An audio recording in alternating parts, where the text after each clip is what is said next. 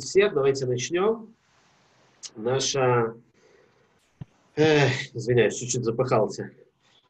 Меня слышно?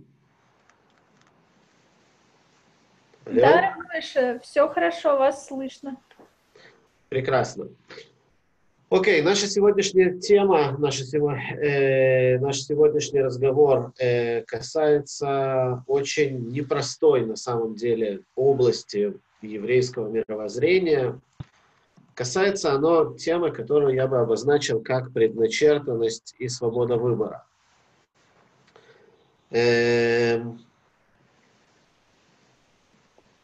Давайте немножко пока я продышусь. Кого, когда были какие-то моменты, в которых вы чувствовали в жизни, что вы соприкасаетесь или встречаете какую-то предначертанность?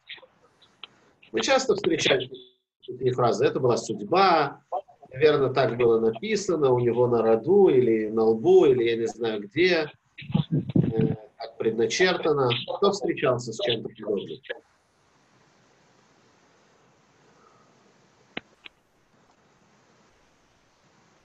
Так мощно, прям все. Ну не ломитесь. Ладно, все, наверное. Это хорошо, Алиса. Спасибо за поддержку. История, что он там опоздал на поезд, поэтому встретил ее, а она там туда-сё. Это все голливудские вот эти штамповские ножки. Такое. И все говорят, это судьба. Мне кажется, так часто говорят, когда что-то неуспешное. Потому что когда что-то успешное, никто не говорит, это судьба. Говорят, когда что-то неуспешное. Алиса говорит, что это самоутешение. Окей.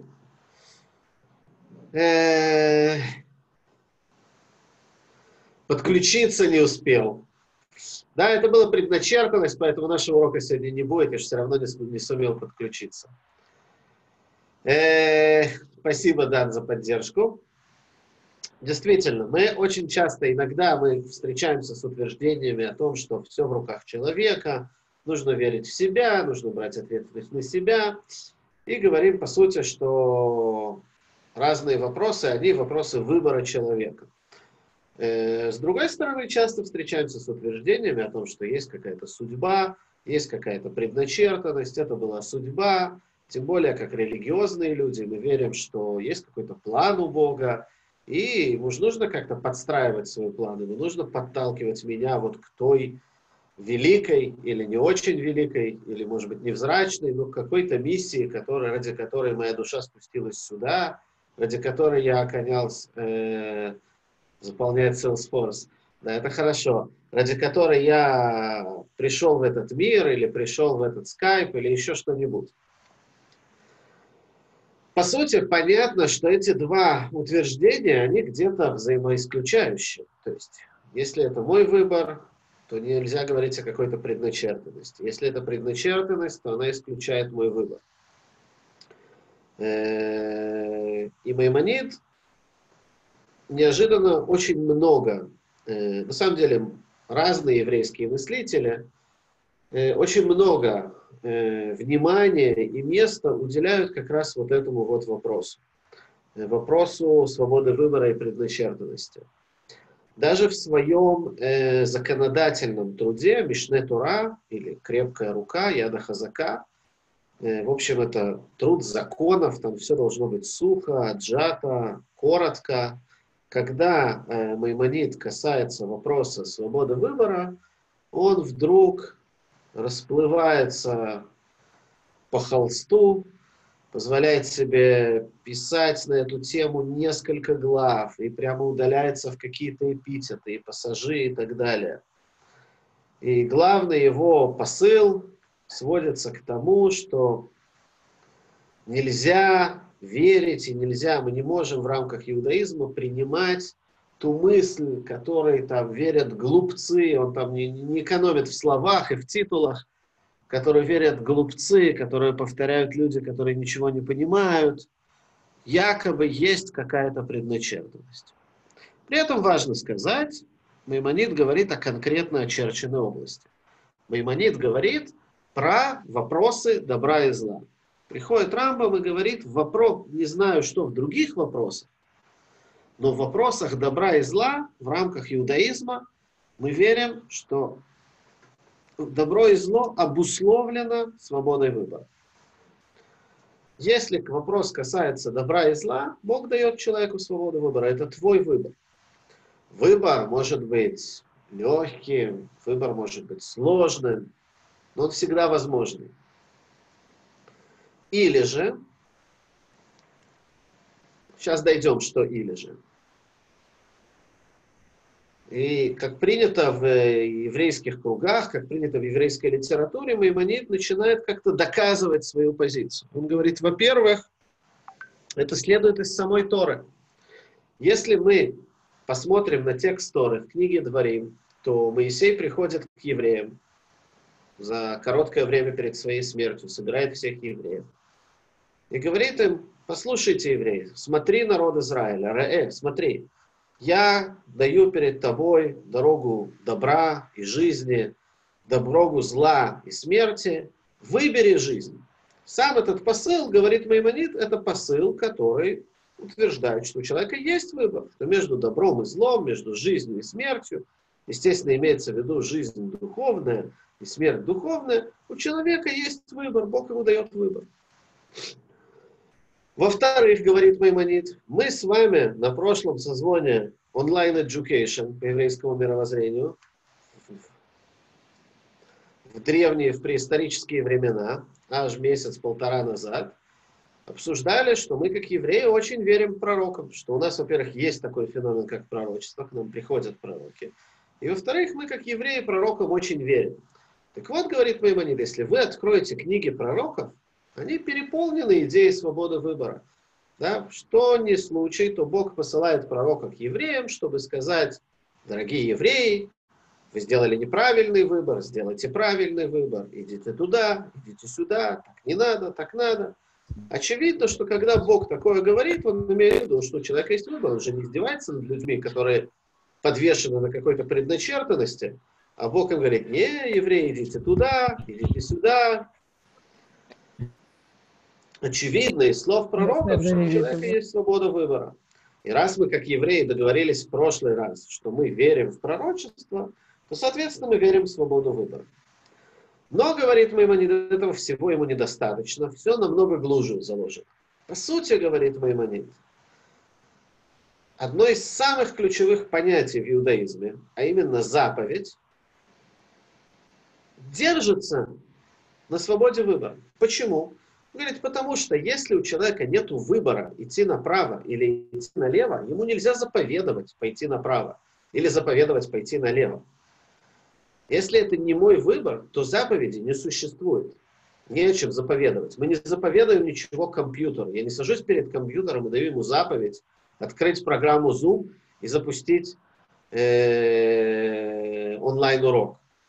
Я просто нажимаю какой-то набор указов, да, набор директив, нажимаю на какие кнопки, ему приходится это делать компьютеру, тут нет вопроса выбора, поэтому нельзя говорить о заповеди. Само по себе понятие мицва, заповедь, подразумевает, что у человека есть выбор. Более того, говорит Маймонид, один из ключевых моментов, в которые мы верим как евреи, это идея награды и наказания. Мы верим, что за любой маломальский хороший поступок полагается награда, и за любой маломальский плохой поступок полагается наказание. И что Бог обязательно даст человеку в этой жизни, в будущем мире, но Бог обязательно догонит и воздаст. За хорошее – хорошее, за плохое – плохое. Единственное исключение, которое нам из этого известно, это если человек раскаялся. Раскаяние действительно может вмешаться в этот огромный инструмент награды и наказания, и его как-то перекосить, чтобы наказание не достигло того, кто сделал, потому что он раскаялся.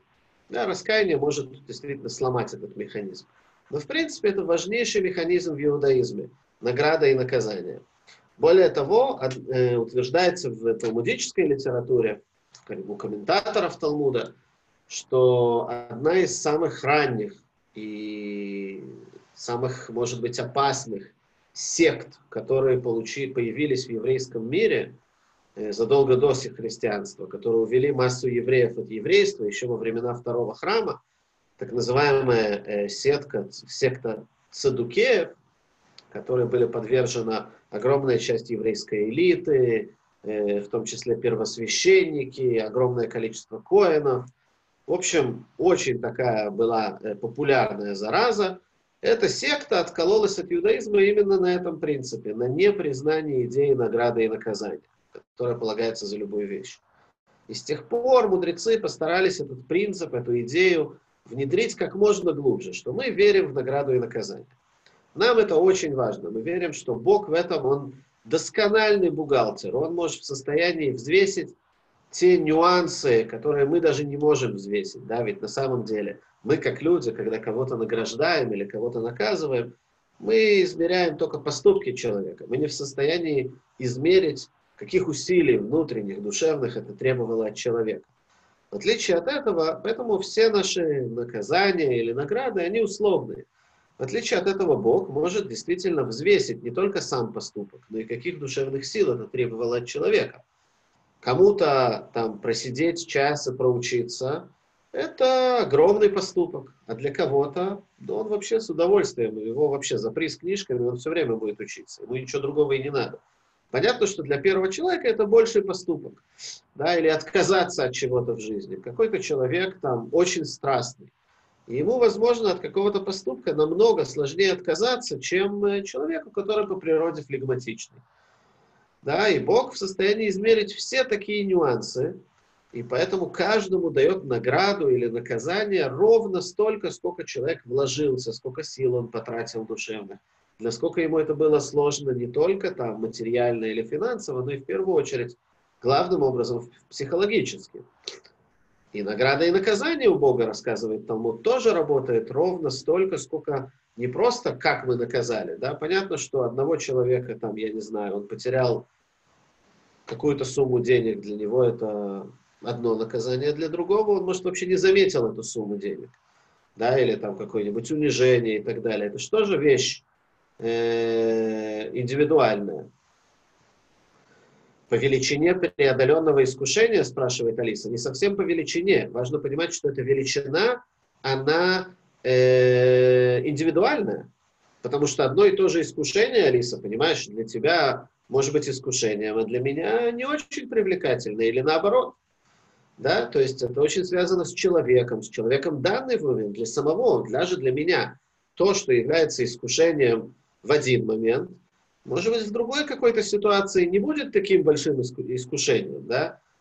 Одно дело, если вы меня посадите где-нибудь, там, я не знаю, в расслабленной атмосфере, когда вокруг нету никого из НРДЖУ, посадите меня где-нибудь в Лас-Вегасе и поставите перед ним искушением где-нибудь в президентском номере в Лас-Вегасе. И совсем другая ситуация, если это искушение упадет на меня сейчас, когда я веду урок иудаизма перед представителями НРДЖУ со всех разных мест. Я внутренне, психологически нахожусь в другом состоянии, искушение будет разным. Но я говорю о том, что и награда, и наказание тоже индивидуальные. В каком плане?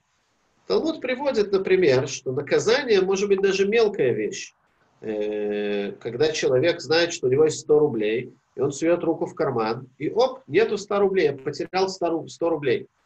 Через минуту он засунул руку в другой карман и нашел там эти 100 рублей. То вот это вот минутное, ой, черт, я потерял 100 рублей, Бог тоже это засчитывает, это тоже идет в баланс, может быть, какой-то микробаланс. Но человек получил дискомфорт, он получил какое-то неприятное ощущение. Это уже идет в его баланс наказаний. То есть Бог в этом, он супер-мега самый дотошный бухгалтер и наших искушений, и наших хороших, плохих решений, и награды, и наказания, которые нам за это полагаются. Приходит Маймонид и говорит, все вот это вот то, что ты сейчас, Рохлин, построил, про хорошие поступки, плохие, как мы их меряем индивидуально, награду, наказание, все это не будет работать, если нету свободы выбора. Если тут не было выбора человека. Почему? Потому что сами слова «награда» и «наказание» подразумевают выбор. Приведем пример. Там, я не знаю, мы все, наверное, согласимся, я надеюсь, все участники этого форума почтенного согласятся, что убивать людей плохо. И, наверное, если человек убивает кого-то, его нужно наказать. Но если вы все вместе соберетесь, обклеите меня клейкой лентой, у вас повесится такая увесистая дубина, весьма увесистая, боюсь даже признаться, насколько, во много десятков килограмм, и мной врежете по кому-то, или бросите меня со второго этажа на кого-то, и у того сломается шея, и он погибнет. Можно ли меня будет за это наказать? Нет. Можно будет сорвать на мне злость, можно будет меня избить ногами, но наказать меня за это просто невозможно в принципе. Потому что это не был мой выбор ломать ему шею. Я на него просто летел из-за того, что вы меня выбросили из окна, а дальше работали законы всемирного тяготения. Или наоборот, допустим, этот кто-то, на кого вы меня свалили, это человек, не знаю, великий злодей, на Гитлера вы меня выбросили. И вот выбросили меня на Гитлера, и нету Гитлера, не случилось Второй мировой войны. Хорошо? Ну, наверное, хорошо. Можно ли меня за это наградить? Нет, можно наградить вас, которые меня бросили. Но меня за это наградить нельзя. Можно меня носить на руках, озолотить, сделать из меня символ. Но наградой это не будет. Потому что награда подразумевает выбор. Лена спрашивает, если с человеком случилось что-то плохое, значит ли это, что наказание от Всевышнего? Это сложный вопрос в еврейском мировоззрении. Еврейское мировоззрение в какой-то мере призывает человека задуматься, что да. То есть задуматься, что могло привести к такому наказанию. Что могло послужить этим. Означает ли это, что это всегда наказание? Нет, не уверен, не обязательно. Это может быть испытанием, которое Бог посылает человеку. Это может быть каким-то новым челленджем, который Бог ставит перед этим человеком. Или просто условиями, в которые он его ставит. Но, несомненно, еврейские источники, когда с нами происходит что-то нехорошее, призывают нас задуматься о своем отношении от нас требует иудаизм. Иудаизм требует от нас задуматься и поискать, что мы можем исправить. Но обязательно ли это наказание? Нет, не всегда. Возможно, что это некое испытание. Иногда само по себе испытание — это тоже наказание. А иногда это что-то, что связано с судьбой нашей души. Okay? Или есть еще один момент, в который мне бы не хотелось очень глубоко уходить. Важно понимать, что Бог оставил за собой право делать абсурдные вещи. Законы логики ограничивают нас. Но Бог нигде и никогда не подписывался, что Он во всем будет абсолютно рациональным и логичным. То есть Бог оставил за собой право делать вещи, которые будут абсурдными, которые в наши рамки рационала не будут лезть, и не нужно их туда насильственно запихивать. Поэтому нет, не любая плохая вещь, которая происходит с людьми, ее можно запихать в рамки награды и наказания. Но как сам человек должен к этому относиться? Да, он должен, называется на языке мудрецов, это приводится в Шулхан Арухе, если с человеком происходит нехорошая вещь, ефашпеш бемаасав, он должен разобраться в своих поступках, он должен проверить свое поведение, что стоит исправить в своем поведении, за что наказанием это могло быть. Но опять, это как отнестись к этому. Но возвращаясь к вопросу свободы выбора, приходит Маймонид и говорит, само понятие награды и наказания существует только пока мы признаем выбор человека. Если человек сделал выбор, его можно за это наградить, его можно наказать. Но если мы начнем верить в предначертанность, человек за это не может получить ни награды, ни наказания. Это могут призы, подарки, как хотите, так это и называйте. Но это не награда и не наказание. Соответственно, пока мы хотим говорить о заповедях, говорит Маймонид, пока мы хотим говорить о добре или зле, мы обязаны признать, что в основе стоит свобода выбора. Если свободу выбора убрать, сказать, у этого человека не было выбора, у него такая природа, он не мог по-другому. Это означает, что этот поступок для этого человека перестает быть заповедью, перестает быть наградой, наказанием, добром или злом. Может быть, он добро или зло в качестве удовольствия. Да? Тут важно понять некоторую дефиницию, Возможно, стоило ее заранее зарисовать. Мы словом «добро» и «зло» иногда называем разные вещи. Иногда добро и зло мы имеем в виду с точки зрения морали и этики, морали иудаизма. Это то, что я имел в виду сейчас в рамках этой лекции. Иногда добром и злом мы называем то, что нам приятно или неприятно, то, что нам хорошо или плохо. Это совсем из другой оперы, из другой области. Я не об этом говорил. Конечно, может быть, мне хорошо или плохо то, что произошло даже без моего желания.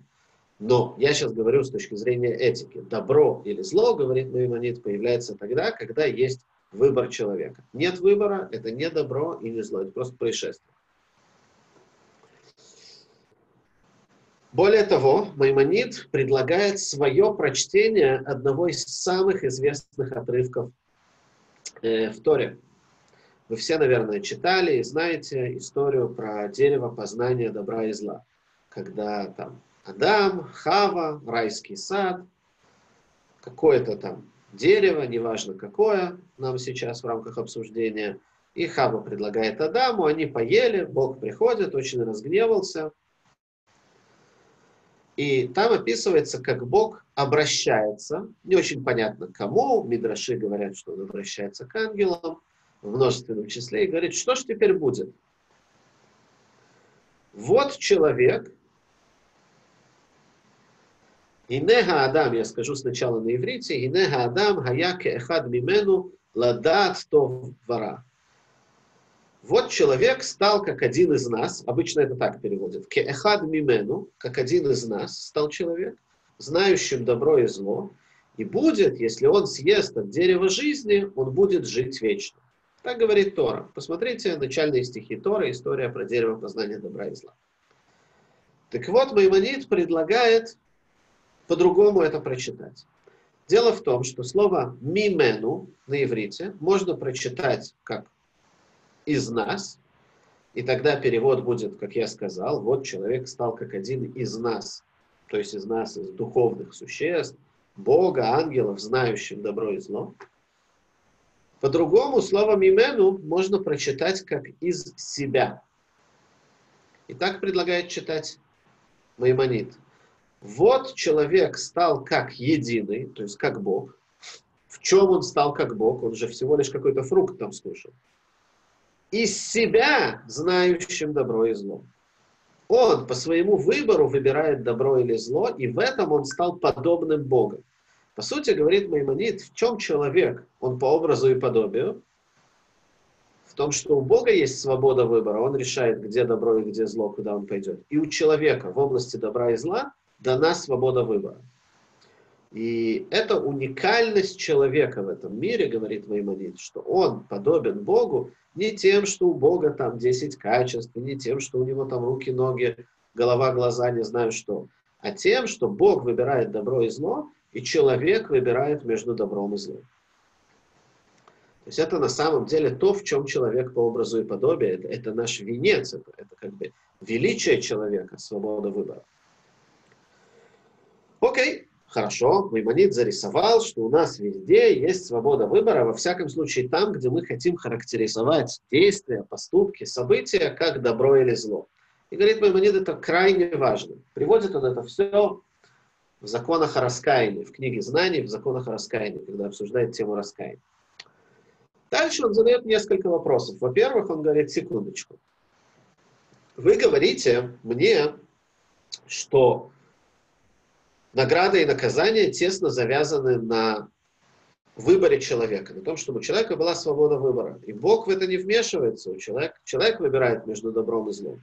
Кстати, есть действительно известное высказывание Талмуда, которое очень подкрепляет эту позицию Маймонида, и он его цитирует в некоторых местах. Написано, приводит Талмуд, что 40 дней после формирования эмбриона или зародыша, там сложно понять, о чем именно идет речь, какая стадия беременности, но на какой-то ранней стадии беременности, 40 дней после формирования плода, приходит ангел и решается, на ком этот человек женится, или за кого ему суждено выйти замуж, будет он богатым или бедным, будет он умным, глупым, там разные-разные качества перечисляются, но не решается, будет он праведником или грешником. не решается. И говорит Талмуд, все в руках небес, кроме богобоязненности. То есть вопросы этики, вопрос,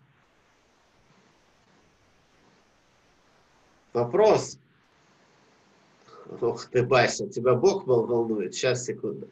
Вопросы этики Бог не вмешивается. Так утверждает Маймонид. Вопрос там решает человек. Спрашивает Бася, при желании Бог периодически выбирает зло. Ну, зло в наших глазах. Мы же когда говорим, что я выбираю зло, это зло в моих глазах. Зло в наших глазах, возможно, он выбирает. Известно ли ему при этом, что это добро? Есть такая теза, да, так утверждается в хасидизме, что Бог в итоге всегда выбирает добро, но он может выбрать зло.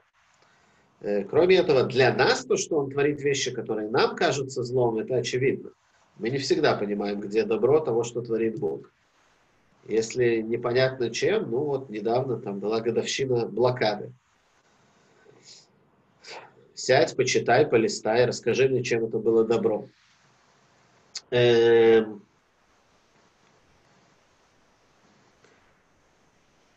Спрашивает Маймонид, секундочку. Когда евреи находились в Египте,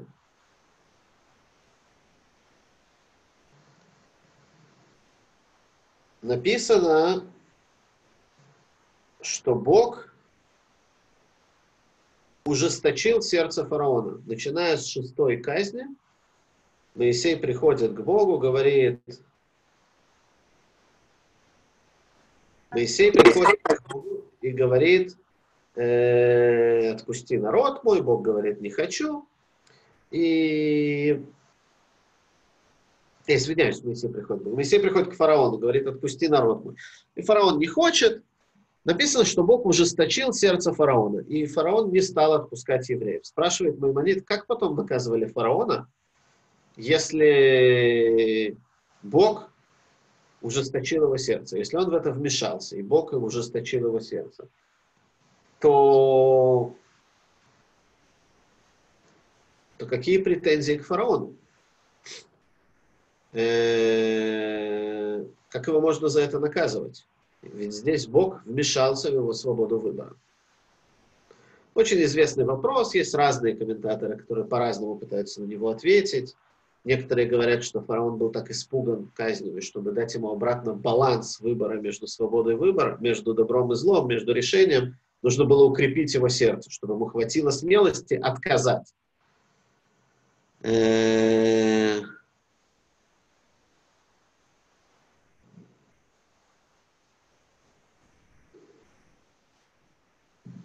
Сейчас, Бась, секунду. Мы все-таки про свободу выбора человека. К Богу вернемся чуть позднее, если можно. Я не могу одновременно человека и Бога обсуждать. Так вот, Маймонид говорит интересную вещь. Маймонид говорит, предлагает свое понимание, почему это не было нарушением принципа свободы выбора. История с фараоном. Он говорит следующую вещь. Он говорит, когда человек один и тот же грех, один и тот же плохой поступок нарушает несколько раз, говоря русским языком, он рецидивист, то за рецидив полагается отдельное наказание. И это наказание очень часто приходит в форме того, что человеку сложнее сделать правильный выбор. То есть то, что ему сложнее сделать правильный выбор, это часть его наказания за рецидив. На самом деле мы с этим эффектом знакомы в нашей личной жизни. Если кто-нибудь из вас когда-нибудь что-то плохое делал в первый раз, то вы знаете, что в первый раз это сложно. Когда ты это делаешь в 5-й, в 10-й, в 125-й раз, это намного легче. Мы привыкаем. Наша совесть куда-то отступает. Это не просто какой-то такой психологический эффект. Вот такой прокол на производстве у Бога. Нет. Это специально задуманная штука. Это часть наказания за то, что ты рецидивист. И то же самое было у фараона, говорит Маймонид.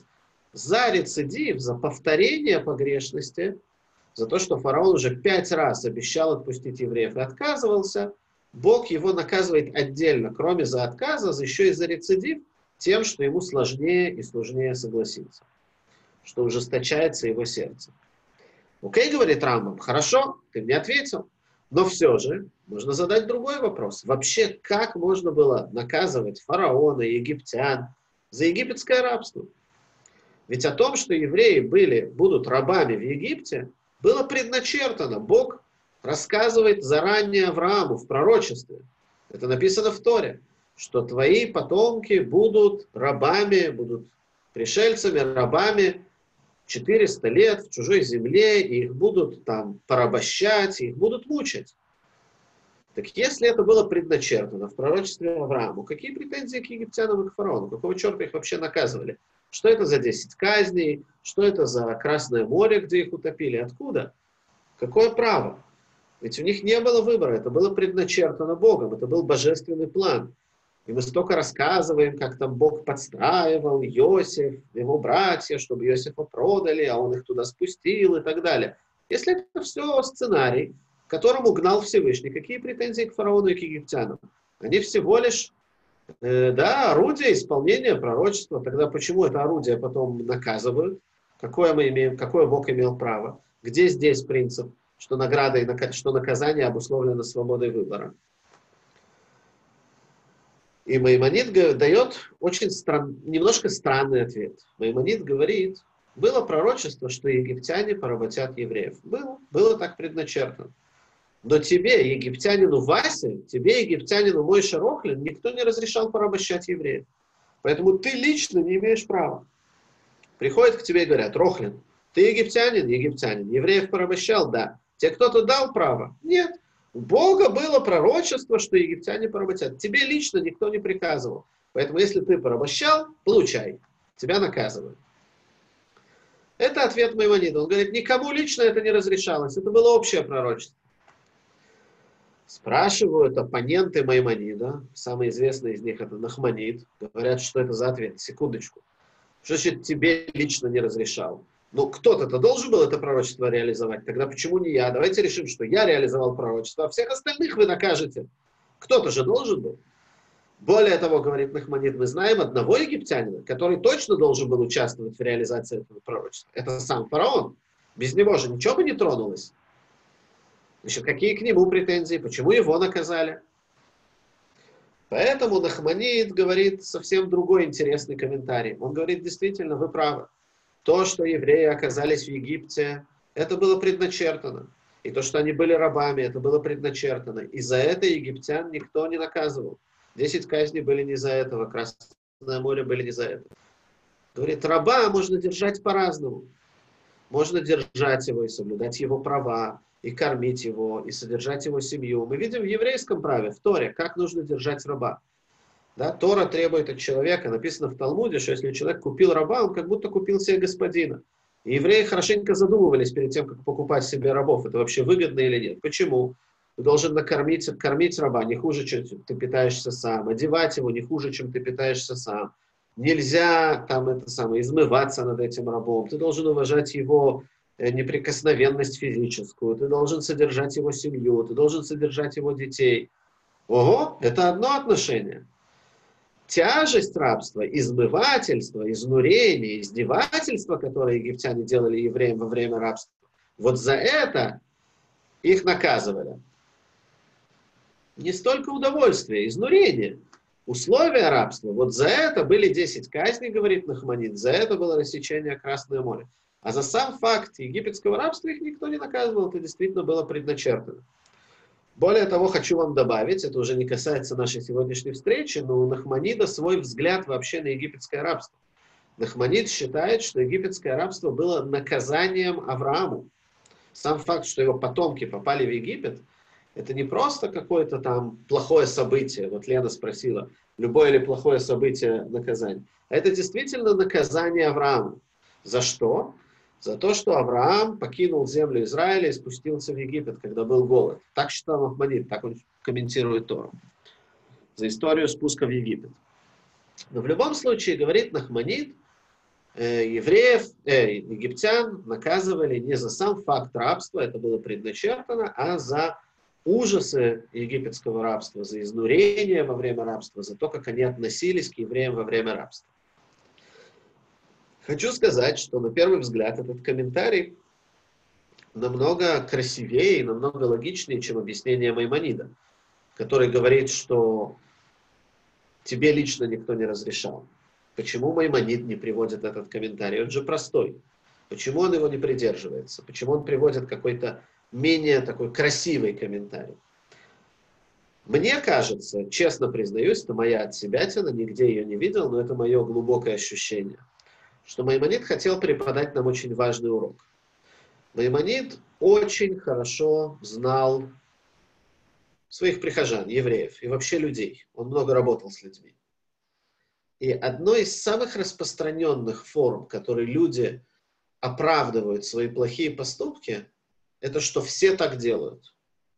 Это некоторое такое социальное, ну что, все так делают, я не могу быть против всех. Все так, и я так, типа, какая проблема? И вот именно с этим хотел бороться Маймонид. Маймонид говорит, это то, что было в Египте. Никому лично не разрешали. И когда Бог приходит наказывать, его не интересует, все так или не все так. Тебе лично разрешили или нет? Тебе лично можно было так делать или нельзя? Если нет, получай. То есть Маймонид пытался бороться здесь, хоть это и не такой красивый ответ, но ему было важно зарисовать, что оправдание, что все так делали, оно не проканывает с Богом. Окей, это второе интересное объяснение некоторого странного сюжета в Торе, где кажется, что вот этот вот принцип награда и наказание и свобода выбора нарушается, и Маймонид его объясняет, что по сути Маймонид, Нахманид, разные объяснения, но по сути идея вот этой вот награды и наказания, она объясняется и поддерживается. Дальше Маймонид говорит, можно задать некоторые вопросы философского характера. Например, как же можно сказать, что у человека есть свобода выбора? Ведь мы говорим, что все по воле небес. Если все по воле небес, то о какой свободе выбора человека может быть речь? Говорит Маймонид, это очень прямолинейное понимание, что такое «все по воле небес». Глупое понимание этой фразы – это что Бог решает, будет А или будет Б всегда. Но на самом деле Бог достаточно развитое существо, достаточно комплексное существо, чтобы решить где-то, что «а здесь будешь решать ты, человек». Это тоже здесь воля небес в том, чтобы решил человек. Когда человек стоит перед выбором между добром и злом, Бог как бы удаляется в сторону и говорит, здесь будешь решать ты. Окей, это один вопрос. Второй вопрос, это даже не второй вопрос, а самый известный вопрос, который есть на тему свободы выбора, это противоречие между свободой выбора и всезнанием Бога. Это философская проблема, известна, ей занимались любые религиозные философы. Христиане, мусульмане, леавдиль, евреи. Вы почти не найдете еврейского мыслителя Средневековья, который бы не занимался этим вопросом. Вопрос достаточно простой. Мы на первой встрече с вами, когда обсуждали, как выглядит еврейский Бог, обсуждали о том, что мы его представляем себе бесконечным. Бесконечным во всех его проявлениях. Если он бесконечен во всех своих проявлениях, это означает, что он всезнающий. Если Бог все знает, он знает, что я сделаю через минуту. Добро или зло. Допустим, у меня будет выбор, не знаю, продолжать преподавать этот урок или вырубить компьютер и пойти, не знаю что, пить водку. И, наверное, продолжать урок будет добром, а пить водку, пойти и вырубить компьютер будет злом. Ну, предположим. Почему-то мне так хочется верить, что есть какая-то польза от этого урока. Если Бог все знает, Он сейчас знает, что я сделаю через 10 минут. Добро или зло. Если Он уже знает, то о каком выборе может быть речь? Если Он знает, допустим, что я сделаю зло, значит, у меня уже нет шанса сделать добро через 10 минут. Или, если мы скажем, что он знает, что я сделаю зло, но у меня все равно остается хоть маленький шанс сделать добро, я могу пересилить, значит, Бог не знает, Бог предполагает. То есть одно из двух. Либо, и тогда он не всезнающий. Либо Бог всезнающий, либо у меня свобода выбора. Выходит так. И это очень известный философский парадокс, о нем говорят, как я уже сказал, ну, просто сложно даже оценить, сколько чернил было потрачено на этот вопрос самыми разными мыслителями. Самые разные попытки ответить на этот вопрос есть. Страннее всех, наверное, ведет себя Маймонид. Маймонид приводит этот вопрос, ярко его зарисовывает, а после этого говорит: послушайте. Мы говорим, что все Бог знает. Но как Бог знает, мы до конца не понимаем. Ведь Бог бесконечный. Значит, Он все, и Он занимает все. Значит, знание Его — это часть Его, это Его познание себя, а не каких-то внешних объектов. Поэтому как знание у Бога до конца работает, мы не знаем. Но то, что мы точно знаем, что у человека есть свобода выбора.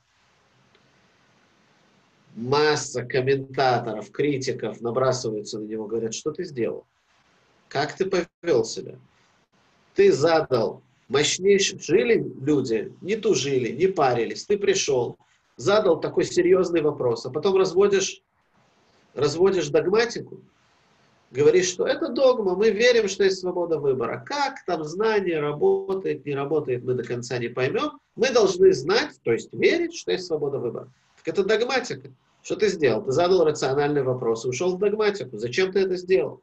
В общем, Маймонида все критикуют и пытаются дать разные ответы. Как уживается свобода выбора с всезнанием Бога. Могу привести пример из таких попыток. Их много действительно разных. Можете порыться, поискать. Из таких ярких и известных примеров это попытка раввина Йосефа Эльбу. Он написал двухтомник, называется «Книга основ», пытается зарисовать основы еврейской веры в XIV веке. Она переведена на русский язык, «Книга основ», на иврите «Сефер и Карим». Интересная книжка. Он пытается зарисовать следующую модель. На самом деле, мне иногда кажется, что в этом рав Йосеф Эльбу был начинающим программистом XV века. Да, вот те, кто занимаются программированием, знают, что такое бинарные деревья. Да, можно себе представить вот такое. Есть как бы путь, мы приходим на перекресток, и есть путь направо и налево. Договоримся, что направо это добро, налево это зло. И куда бы я ни повернул, там будет следующий перекресток, и там тоже вариант направо или налево, добро или зло. И таким образом появляется такое ветвистое дерево с развилками добро, зло, добро, зло, добро, зло. И так можно себе представить весь человеческий путь, как серию выборов между добром и злом, которые ведут его к следующему перекрестку, к следующему и к следующему. Представляете себе такое дерево? Да, достаточно просто его себе представить. Иногда там люди говорят: вот такое бесконечное дерево всех решений человека. На самом деле оно не такое бесконечное. Если прикинуть в уме, это не так много, да? Сколько человек уже может, там, я не знаю, выборов сделать в минуту? 1, 2, даже если это мега-человек, 10 выборов в минуту.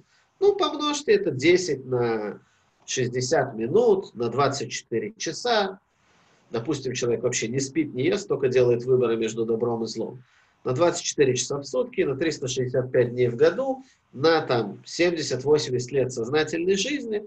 Вот у вас максимум сколько выборов, сколько перекрестков будет на жизни человека.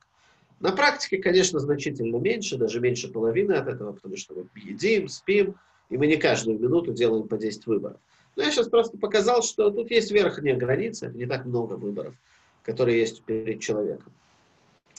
Так вот, рав Йосеф Эльбу говорит: посмотрите на это так, что для нас мы там на этом перекрестке повернули направо, а на следующем налево, а на следующем направо, потом опять направо, потом налево. Каждый раз это наш выбор. Но для Бога никакой результат, куда мы придем в конце, это не сюрприз, потому что все это дерево, вся возможность выборов нарисована им. И поэтому он все знает в том плане, что ни один результат не будет для него сюрпризом. Но уже куда скользить по этим дереву, по этим вариациям, это уже выбор человека. Так предлагает объяснить эту проблему раввин Йосеф Эльбу. Скажу сразу, что в его объяснении есть ключевая проблема. В чем она заключается? В самом факте выбора. Оставьте все дерево и всю мою жизнь. Вот сейчас минута, сейчас мгновение. Я выбираю, пойти налево или не пойти налево. Что я сейчас решу, он знает или нет? Если он знает, это не мое решение. Если он не знает, значит, он не все знает. Не нужно говорить обо всем дереве. И вот здесь, в мгновении, в моменте, падает объяснение раввина Йосефа Эльбу.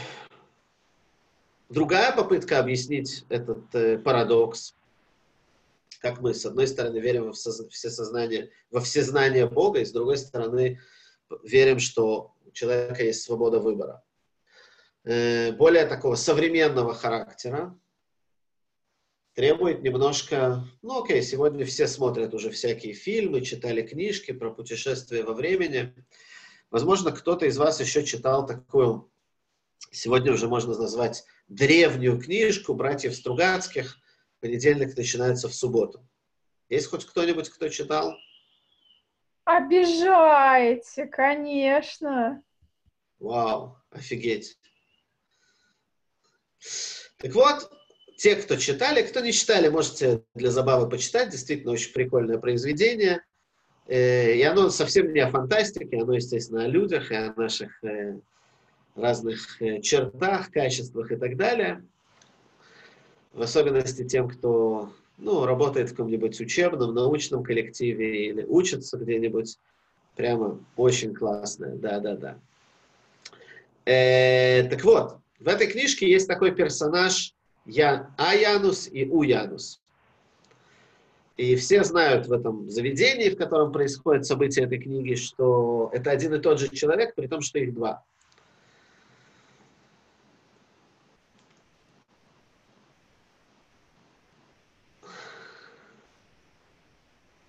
Да-да-да, Янус Пылуэктович. Порекомендовать что? Рахель, я не владею жаргоном. Кинчик — это что? Короче, есть сериал на эту тему тоже? Хорошо. Короче...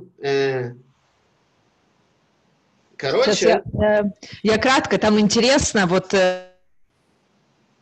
Вопрос выбора рассматривается именно как с точки зрения программиста, который понимает, что что-то идет не так в жизни, девушка-героиня, и она пытается, понимает, что это баг, за которого все это происходит, пытается его устранить и пытается найти корень своего, где момент, когда она сделала неправильный выбор. И это очень-очень интересно. Матрешка называется?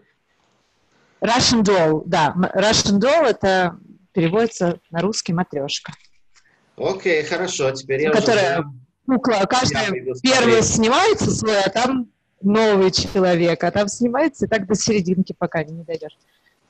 Понятно. Но именно я просто отреагирую на то, что как программу понять, где по этой ветке двигаться в корень, чтобы понять, где был неправильный выбор. Тема выборов и программы, и понять, где баг, она разыграна очень много где, да, это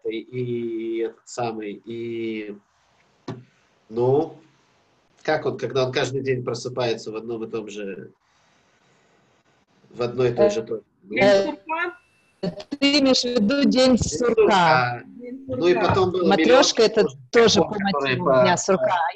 Прекрасные господин... Было много таких. Теперь, давайте вернемся. Этот Янус Пылуэктович, который в этой книжке, он, по сути, как его назвали в этой книжке, он дискретный контрамод. Контрамод в том смысле, что он мотает контра, он мотает в обратную сторону. У него время течет в обратную сторону. Вот мы во времени двигаемся вперед, а он двигается назад.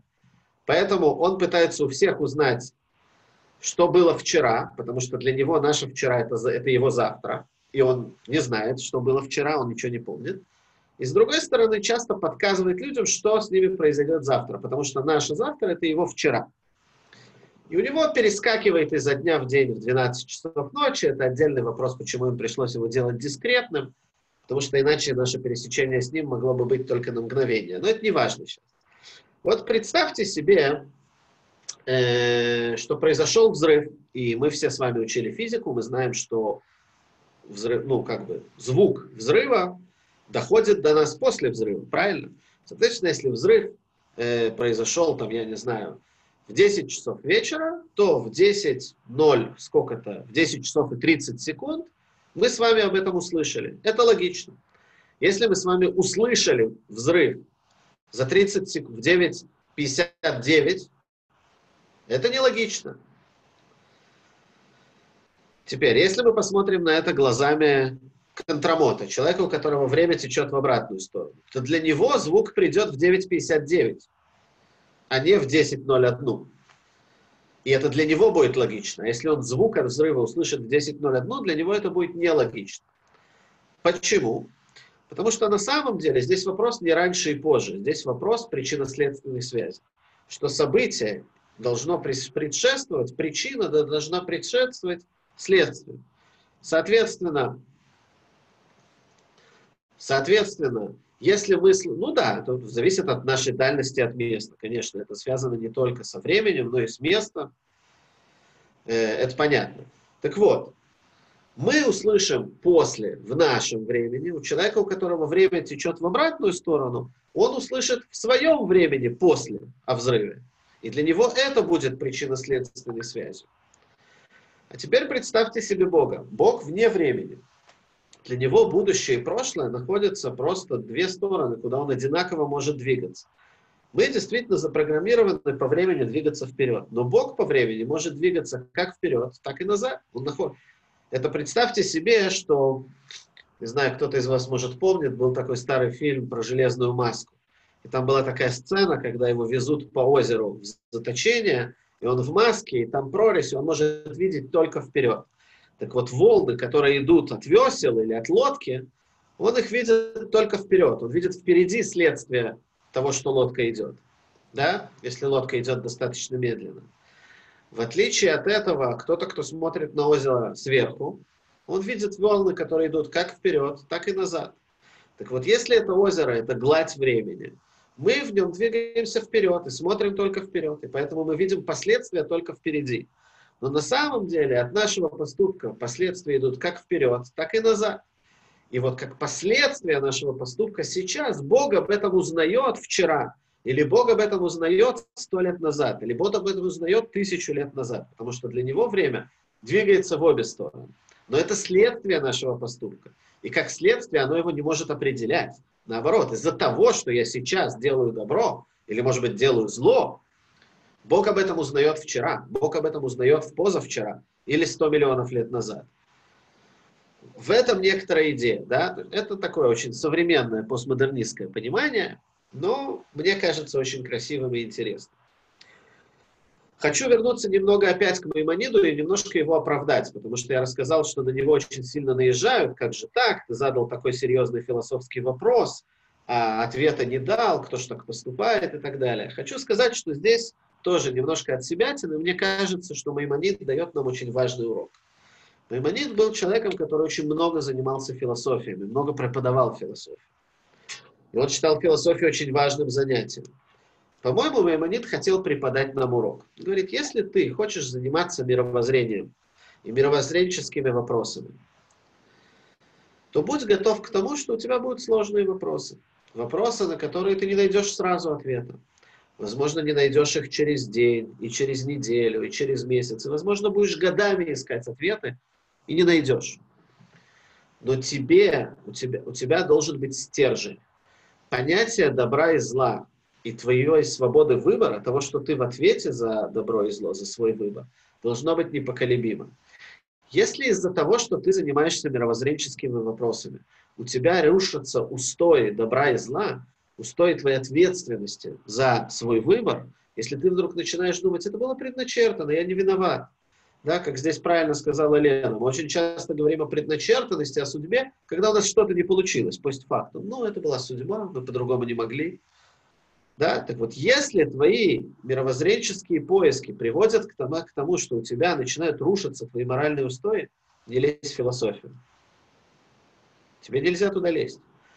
Условием твоего философского поиска должен быть стержень моральный, что как бы я ни объяснил всезнание Бога, но за свои поступки точно отвечаю я. И здесь хочу вообще задать немножко, казалось бы, в сторону вопрос, но он на самом деле очень, по-моему, мне кажется, ключевым. Почему вообще Маймонид всю эту тему свободы выбора, я уже сказал, обсуждает в законах о раскаянии? Казалось бы, это такая ключевая тема. У него есть раздел в самом начале его сочинения, который называется «Фундаментальные темы Торы», «Фундаментальные законы Торы». Там и нужно было говорить о свободе выбора, это фундаментальная тема. Почему часто в частном месте, в законах о раскаянии, он вдруг вспомнил говорить о свободе выбора. Любавичский Ребе задает этот вопрос, и для того, чтобы на него ответить, перепрыгивает на сюжет, который мы недавно читали в Торе. Ну, недавно относительно, уже прошло пару месяцев, но, может, вы помните, 1,5 месяца назад мы читали в Торе о том, как 2 месяца назад даже братья продали Йосефа в Египет. Йосеф оказывается в Египте, становится там большим человеком, и братья приходят к нему отовариваться. Они не знают, что это Йосеф, они приходят закупить голод в Израиле, они приходят закупиться провизией и попадают к Йосефу. Йосеф их узнает, они его нет, и братья его обвиняют. Он обвиняет братьев в шпионаже. Говорит, вы шпионы, взять их, схватить их, вы шпионы. Обвиняет их в шпионаже, это всегда было очень опасным обвинением, поди отмойся, и наказание за него всегда страшное, братья в панике. И там есть момент, когда он берет Шимона в заложники, братья возвращаются к папе, и Рувен обращается к братьям и говорит им, нет, братья обсуждают, что же такое, что с нами такая трагедия случилась, за что нам это? И они решают, что это, наверное, за то, что они много лет назад продали своего брата. Когда он плакал и просил, чтобы они его не продавали, их младший брат Йосеф сидел в яме, а вот они над ним не сжалились, и такие безжалостные, нехорошие продали его в рабство. Наверное, это наказание сейчас, обвинение в шпионаже, вся эта передряга, в которую они попали, это наказание за ту историю. И тут Реувен, первенец, самый старший из них, а самый старший несет на себя ответственность, им говорит, ага, вспомните, я вам говорил, не надо такое делать, не грешите, не делайте такого с братом. Так пишет Тора, так говорит Рувен братьям. Спрашивается, что это за поведение? Ну, мы все знаем таких людей, которые, когда у человека там трагедия, он вляпался в какое-нибудь дерьмо, и приходит, а я тебе говорил, так не делай, я тебе говорил, не надо. А ты не послушался, да. Ну, это человеческое поведение, так себя ведут. Это разве прилично? Человек в трагедии, в проблеме. Зачем ему еще сейчас сверху посыпать соль на раны? Ты ищешь как самоутвердиться, что вот ты такой умный, ты знал заранее, молодец. Медаль тебе дадим. Очень хочется, молодец, Бася, да. И прямо вот читаешь это про Рувена, и неудобно даже сказать, но хочется. И ладно, хорошо. С другой стороны, мы сами были в таких ситуациях, когда мы кому-нибудь советовали что-нибудь не делать, и он считал, что он самый умный, он пошел и сделал, и вляпался в дерьмо. И мы знаем, как сложно удержаться и такое не сказать. Когда все оказываются в дерьме из-за того, что тебя не послушали. Сложно удержаться. Иногда, возможно, Бася, наверное, нет, как высокоэтичный человек, но даже про себя могу признаться. Бывает, что ты такое не удерживаешься и говоришь, потому что, ну, очень... хочется сказать.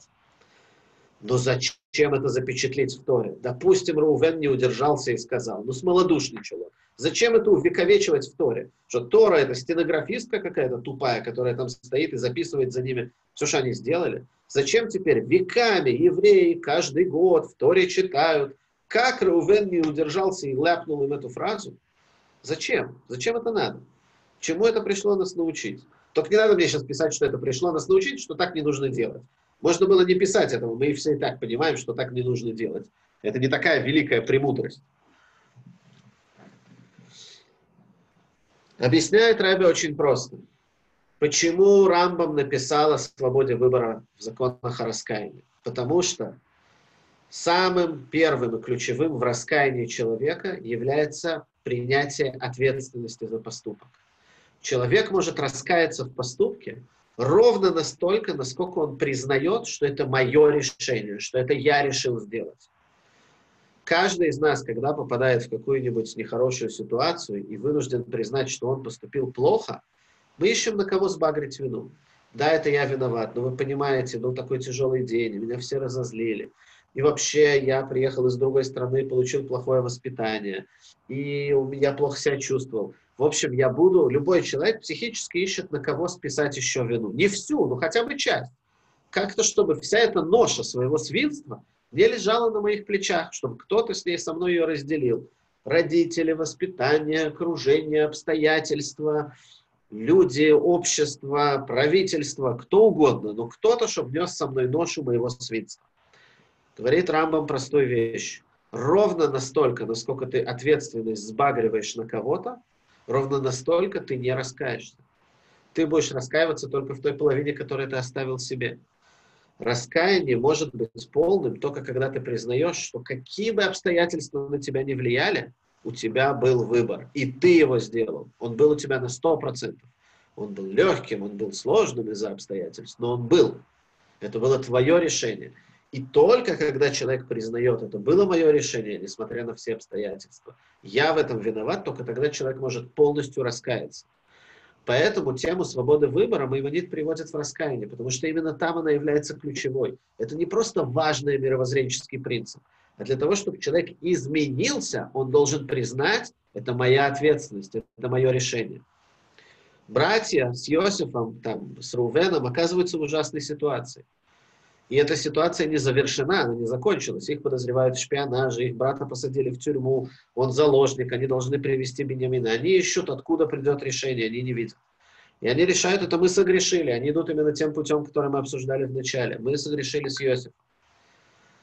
И Рувен, как ответственный, тогда первенец был как священник, он отвечал за моральный облик всех младших братьев и сестер, всей семьи.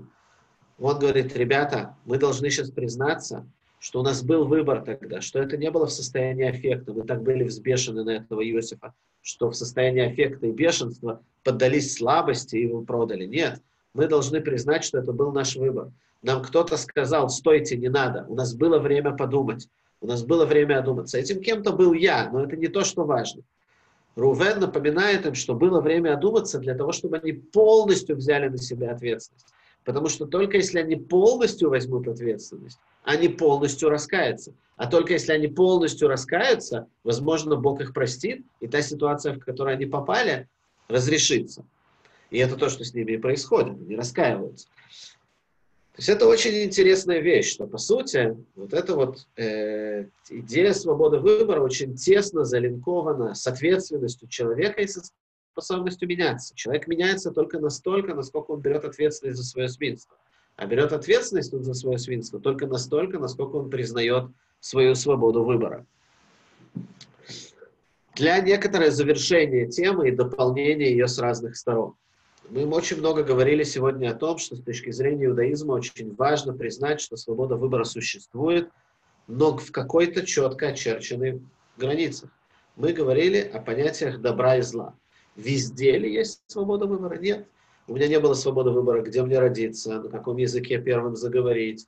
Я получил какие-то исходные данные. Я, как мои друзья говорят, что у Рохлина маленький рот, короткие ресницы, он вообще некрасивый. Да, есть куча исходных данных, которые не мой выбор. Понятно. Человек рождается в конкретные условия. Эти условия диктуют ему, перед какими выборами он будет стоять и перед какими нет. Скорее всего, я никогда не буду стоять перед выбором, стать мне королевой красоты всемирной или нет. Наверное, хорошо, что не буду. Да? Понятно, что многие вещи, факторы в нашей жизни, это не вопрос нашего выбора, но это факторы, которые не являются добром или злом. Добро и зло – это там, где у меня есть выбор. Для некоторого усложнения этой темы скажу, что есть серая область, в которой непонятно, как все до конца устроено. Например, Любавическому Ребе в одном из писем или в нескольких письмах задали вопрос, есть ли у человека свобода выбора в области женитьбы, в области бракосочетания. И тут есть противоречивые источники. С одной стороны, я вам рассказал мидраш, который приводится в Талмуде, что человеку предначертано, на ком он поженится. С другой стороны, женитьба. Это вопрос добра и зла. Есть заповедь жениться, значит, это добро и зло. Значит, это да, выбор человека. Более того, разводиться – это тоже выбор человека, наверное, и второй раз жениться. В общем, эта тема сложная. Скажу вам, что в ответе Любавичский Ребе приводит, если мне не изменяет память, 11 версий, как это работает. И сам факт, что 11 версий есть, уже достаточно, чтобы ответить, что мы не знаем до конца, как это работает. Есть очень разные вариации. Приведу, как я уже сказал, есть 11, приведу только одну, которая мне показалась очень прикольной. Да, есть, конечно, которые говорят, что жениться или нет – это выбор человека, а на ком жениться – это уже не его выбор. Ну и еще куча разных версий. Приведу только одну, которая мне показалась очень прикольной. Талмуд утверждает, что есть первый брак, который предначертан, когда человек в зародыше, и есть второй брак, который Всевышнему очень сложно подбирать пару человеку, прямо вот так же он парится, как когда рассекал Красное море. Очень ему это сложно. Не знаю, что такое сложно у Бога, но так утверждает Талмуд. Спрашивают, что такое первый брак, второй брак, как это понимать, что человек обязан дважды жениться или как это работает. Очень интересный из комментариев был такой интересный раввин, звали его раввин Яков из Эмдена. Эмден — это городок в Северной Европе, в Голландии. Яков из Эмдена был очень крупным раввином и книгоиздателем, и у него осталось очень много книг, потому что он сам издавал свои книги.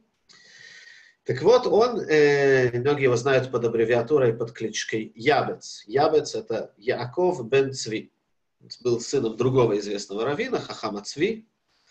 И так его многие знают. Есть очень известный его Сидур, двухтомник с комментариями, разными каббалистическими и не только.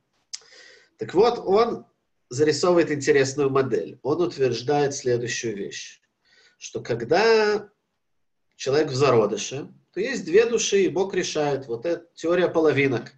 Душа Васи с душой Маши. Душа Миши с душой Маши. Все, Бог это решил. Но что? Потом эти люди рождаются и живут свою жизнь. И пока они живут свою жизнь, у них есть выборы. И, допустим, Миша делает плохие выборы и становится грешником. То теперь Маше уже нечестно, чтобы она женилась на Мише. Раньше они подходили. Они были одинакового духовного уровня, а теперь этот спустился, стал грешником, он ей уже не подходит. И тогда Богу приходится париться и подгонять кого-то нового, кто будет подходить Маше. А потом вдруг Миша раскаялся и стал лучше, а потом Маша начала грешить. И, в общем, мы по жизни, пока доходим до решения, что мы женимся, нас колбасит вверх-вниз по шкале добра и зла, и Богу каждый раз нужно искать, то есть возможно, что в моей жизни это будет мой первый шидух. Просто мне нужно теперь подогнать кого-то другого. Того, кого мне подобрали, когда я был в зародыше, я его уже не достоин, я с тех пор много грешил. И возможно, что первый брак человека будет как раз уже с кем-то вторым. То есть это первый и второй не в плане в жизни реальной человека, а в замысле и в реализации. Так предлагает это Ябец. Интересный такой взгляд на бракосочетание, но, в общем, вся тема того, как работает свобода выбора в области бракосочетания, например, это сложная тема, которой нет однозначного видения в иудаизме, есть очень много разных подходов, можете подопрашивать ваших раввинов. Но, в общем, очень ключевым в видении иудаизма и в ответственности за свои поступки, и в понятии награды и наказания, и вообще в видении того, зачем придуман этот мир, является идея награды и наказания. В хасидизме объясняется, что по сути в этом вся задумка Бога. Богу не доставляет удовольствия то, что мы делаем добро или делаем зло как таковое. Ему доставляет удовольствие факт нашего выбора, что мы, несмотря на собственные удовольствия, страсти и желания, выбираем правильный выбор. Вот факт выбора – это то, что доставляет счастье Всевышнему, для чего он вообще придумал этот мир и человека в нем. Все, на этом мы завершим эту важную и ключевую тему в еврейском мировоззрении. До новых встреч. Если есть вопросы, пишите, постараюсь ответить. Кому интереснее почитать об этом, этому у Маймонида посвящено много текстов, но начинать советую Мишне Тура, она переведена на русский язык, в том числе в издательстве «Книжники», есть и в интернете. Мишне Тора, книга знаний Маймонида, законы о раскаянии, главы с 5 по 7. Почитайте, там все, в общем-то, довольно понятно. Все, до новых встреч. Да. Он знает, но мы дали разные варианты того, как он знает, но знает не заранее, он знает как результат. Это был... Я не сказал, что есть легкое решение этого парадокса. Это парадоксальная тема. Иначе бы ей бы не занимались все века. Но один из вариантов разрешения, что он в прошлом знает как результат твоего решения в будущем. То есть для тебя это заранее, для него это пост. Это результат. Но, в принципе, этот вопрос остался ключевым в религиозной мысли до сих пор, и много кто им занимался в течение веков. Что еще? Еще вопросы?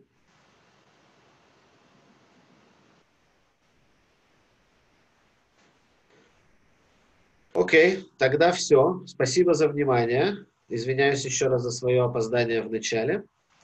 И до новых встреч. Очень рад был с вами пообщаться.